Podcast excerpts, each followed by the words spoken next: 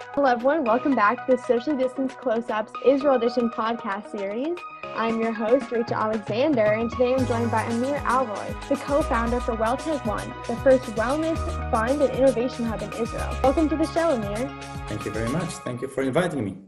Of course. For those listening to the podcast, WellTech One invests and accelerates wellness startups with the goal of increasing viability and connecting to global partners in interest invested in the wellness market. Their growth program offers startups a dedicated professional team of business advisors and top line mentors. Amir is also Israel's first representative in the Global Wellness Summit and is the co-sponsor of the next Wellness Innovation Pavilion Summit that will occur in Palm Beach, Florida. He will also be the co-chair of the summit in 2021 that will take place place in Tel Aviv, happening for the first time ever in Israel. In addition to co founding WellTech One, Amir was also the founder and CEO of a unique chain of VIP wellness clubs that offered personal training and wellness coaching. He is an expert in wellness, fitness, and sports with a wide range of entrepreneurial experiences. I chose to interview Amir since I was so fascinated by his entrepreneurial ambition. He was constantly creating innovative approaches to wellness, and I wanted to hear more about these experiences face to face. Hi, Amir. We're really happy to have you here today.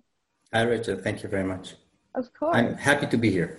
I think the first question that's really in my mind is just wondering how you got to where you are today. And if you could share a brief story on, on your journey through the wellness industry and, and how you co founded WellTech One.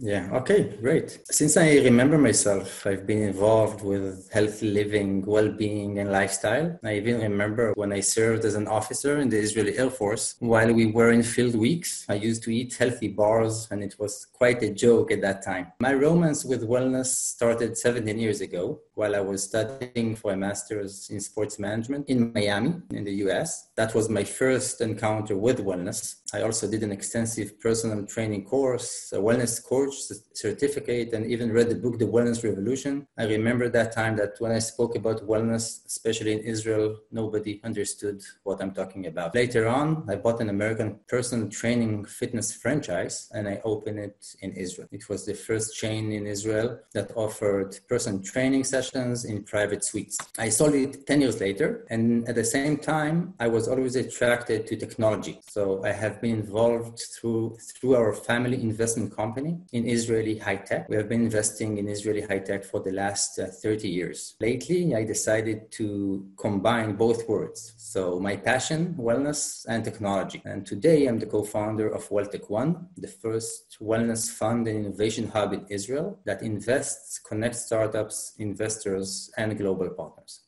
That's amazing. What I'm really interested in how you first got interested in wellness too. Was this do you say it goes it goes all the way back to your time in, in the IDF?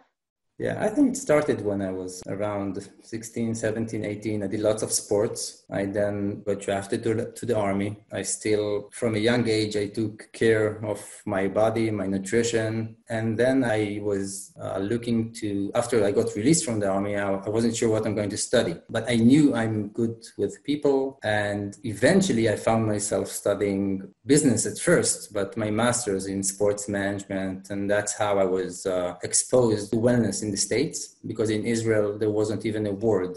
I did a personal training course and a wellness coach certificate. That was my first encounter with the industry.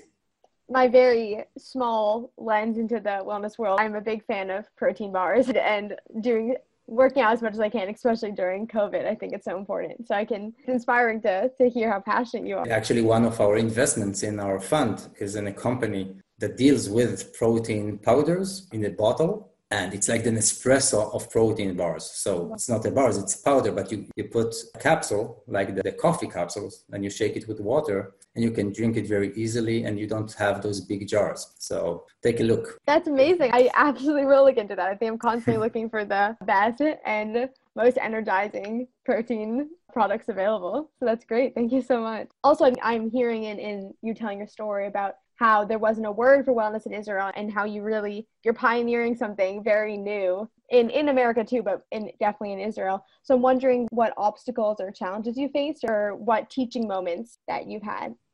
I think one of my teaching moments was initially what should I study?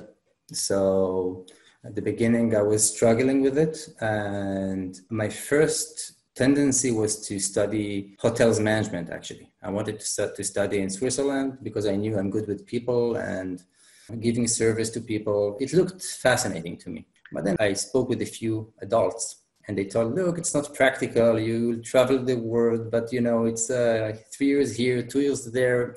And finally, I, was convinced to study a more general degree. And I did my business administration degree. I started it in the UK and then finished it in Israel. And that was a lesson for me because I think I should have listened to my instincts and study according to my passion. But then, after my BA, I decided to do a master's in what I really liked, and that was sports management. I flew to Miami, sun, beach, not, you know, it, it wasn't cool, cool and rainy as it was in England. So I changed it and I, I went with my passion. And I think from there, my career shifted to what I really like. I'm smiling because as a child, I was so fascinated in hotels and hotel management and thought that was I was that that that was going to be my career. I just think thought it was such a cool job to to be helping people in that way. Eventually, I opened a fitness chain in Israel after my master's, and my third location was in a hotel, in a five stars hotel in Tel Aviv. So in a way, I closed the loop. I was in a hotel with a fitness gym. I was proud when it was first opened my childhood dream. it's very exciting to hmm. hear that that happened. I think I'm also interested in what core values are are guiding your choices, whether that be your connection to the wellness industry or what following your passion, because I can hear that as a pattern too, or, or what what values you're basing your decisions on. Yeah, I think following the passion is something very important because you, you can't do something for a long time if you don't like it. So yeah, I think that's very important. I think being patient is important too, willing to, to change and be aware of reality and dare to change and to be honest to yourself. You know what, what's good for you? I also think that networking and people are key for life but also for your career. You don't have to be the smartest but you do have to get along with people and be a hard worker. Wonderfully said. I think that be honest to yourself that was a that's a very great way to describe that you know self-reflection and to follow your passion to be patient to grow. It has to start with that yeah. honesty with yourself which is is so hard but definitely so so important. It is especially when you're young. Once you gain some life experience it's easier but when you're young it's more difficult. That's comforting. I'm glad glad to know it'll get easier. Kind of similar to that and just reflecting reflecting back on this journey you've had and still having, I'm wondering what are pieces of advice that you've received that have really stuck with you, or what advice you received that you wish you had known before you gotten started? I think think big, dare to dream. As I said before, the power of networking, and before all, the value of friendship and people and family. Short, but I think precise simple, but still, still so important. I think the last question I, I have for you is as someone who's very connected to Israel and, and living there and pioneering this movement there, if a college student or young professional were moving to Israel, what would be your advice to them? I think be patient with us. Israeli mean good. I'm, I'm kidding, but I still think Israelis have unique temperament. Sometimes it seems aggressive, but it's just positive attitude and mixed with some survival instincts. I would recommend lots of patience. It takes time to absorb and make friends and understand the culture. So really try to make good friends, network a lot, have fun, go to the beach or go to Jerusalem and enjoy it the Dead Sea a lot. It's the place to be. I think it's one of the best places to live in the world, actually. The mix of the people here, the weather. And I travel the world. I still think Israel values a family, of friendship. I think it's the best place to be. Well, that was the last question. So thank you so much for sharing your story with Career Up Now Social Distance podcast. Thank you. Um, thank you very much. I enjoyed. I enjoyed it too. I think I'm really inspired by how confident you are, how dedicated you are to your dreams and your passions it's you're following these industries that it seems like there was there was really no base for wellness in Israel and it's amazing all the work you're doing. It's really inspiring. Yeah thank you very much